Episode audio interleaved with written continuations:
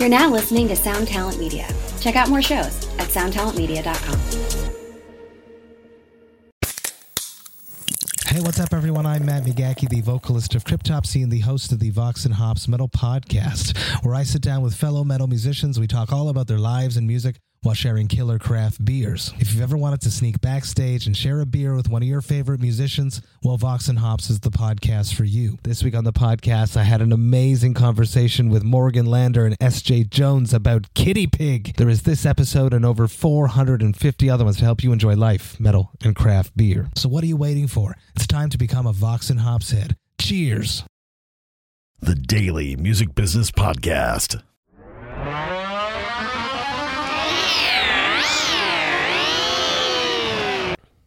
Hey, what's up? It's Jesse Barton from Pinup Artist Management here. And this week I want to talk a little bit about a pitfall that I see so many artists and so many individuals um, fall into, and that is working to do what they love instead of working on what they love. Um, what I mean by that is so many of us, you know, have these goals of, you know, being rock stars or, you know, social media managers or, you know, music photographers or producers or whatever, but we spend more time going to an actual job than we do working on those things. And so when we come back from work, we don't have the energy and we don't have the mindset to sit down and put any effort into the craft that we're trying to build. And that becomes a routine that you settle into. And over time, what happens is you start doing less and less of the things that you love because you are going to work and working more, thinking that that is going to help you, you know, whether financially or with time to you know, do the things that you love, but in reality, it's doing the exact opposite.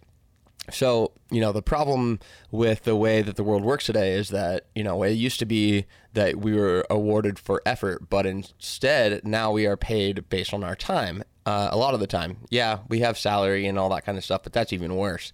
Uh, that is as dead end as it gets. And while you might have some temporary sense of security because, um, you know, you know you're going to get paid every month, the problem is uh, there's no end in sight with that. And, you know, there is in every job, there's the ability to move up in the chain, but aren't we trying to be musicians here? Aren't we trying to become artists and um, share our craft with people?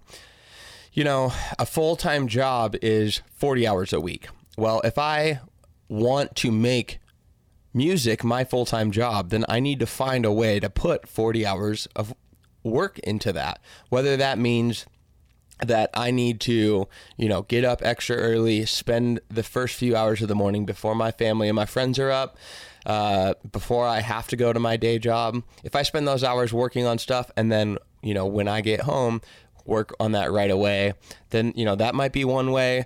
Um, or you need to make a drastic change in the way you're living your life and uh, your, your work situation. Now, you know, we might want to do one thing in music, again, like being a producer or being a tour manager or a concert photographer or whatever.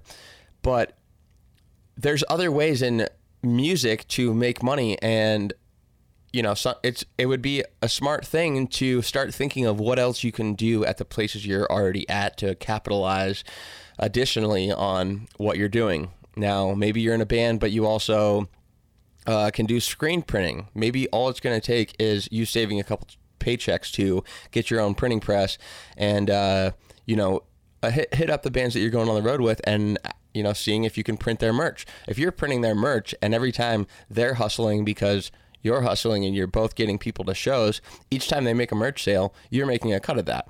Um, you know, I was tour managing uh, Escape the Fate back in the day, and we were printing some merch, um, you know, through a guy that I knew, and I was making 50 cents a t shirt. Now, I had Matt in my band, um, you know, selling those shirts and grinding extra hard uh, because he knew that. And I've just split it with him. So, you know, I might get I might get paid my per diem and my my you know weekly wage um, for tour management, but I was also making money on the merch sales, and that was killer. Um, you know, another example is if you if you own a camera or you can do some sort of photography, even if you did it in high school and you're not super great at it, but you have the ability of learning, bring a camera on tour with you. Offer to take pictures for the other bands. Even if it puts 15 extra bucks in your pocket every day, um, you know, that is, I mean, hey, I've been doing this for 10 years and my band still only gets, you know, 15 bucks a day for per diem for us to eat every day. So if I'm doubling that, I'm living a lot healthier. Um, not eating as much McDonald's and, you know, I'm sitting a little more pretty than the rest of the people on the road with me. So you just need to get creative. You need to figure out how to spend more time in the music world, more time in the creative space, and less time working for somebody else.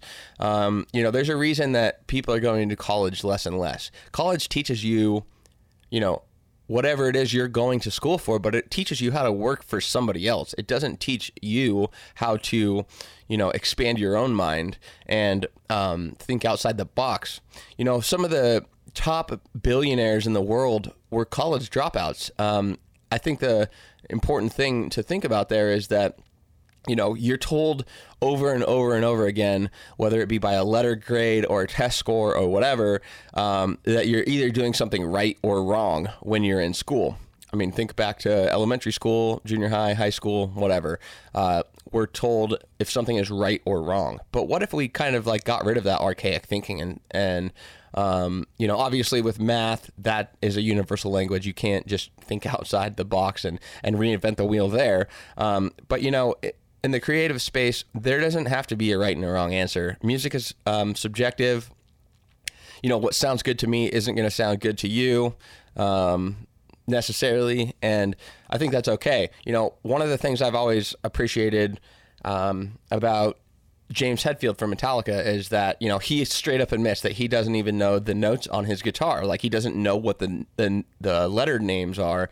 Um, chord names, anything like that, but he can play the shit out of that guitar. Um, and I think there's something to be said about that. If you learn, if you're a classically trained musician, musician for example, uh, my drummer Chase, you know, when you know we play in a rock band, we played in a metal band before that, but he was a jazz and a funk drummer, and he had no idea what double bass was, or you know, he did, you know he didn't use the china that we the way that we use it today so it was a lot harder for him to come around whereas somebody like me who you know never got that classical training and was told, hey, this is how you do this, this is how you do that, um, you know, I, I found it easier to think outside the box and come up with things that might not have even been musically correct.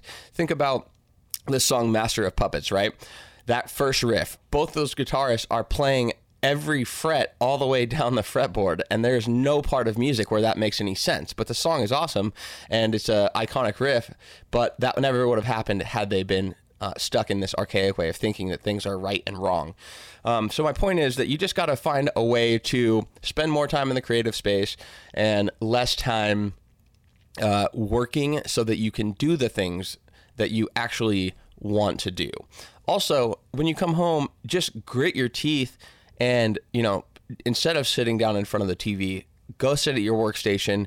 You know, go write a song, go edit some photos, go edit some vocals, whatever it is, whatever you're doing in the in the business. Respond to emails.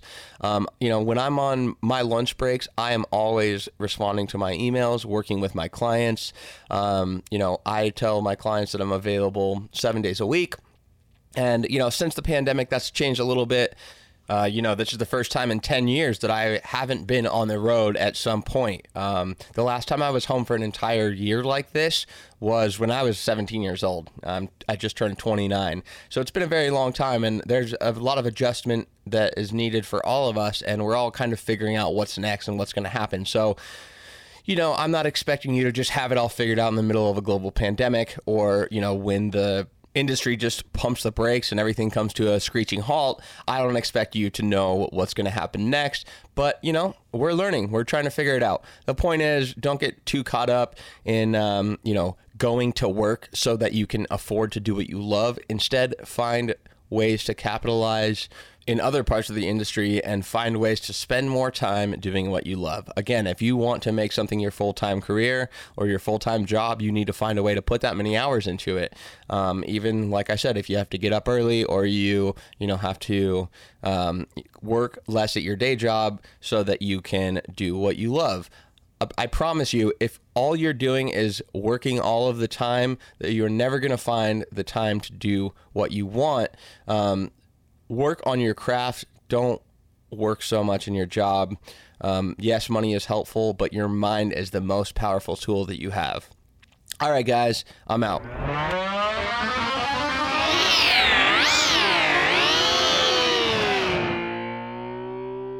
Subscribe today to the Daily Music Business Podcast on your favorite podcast platform.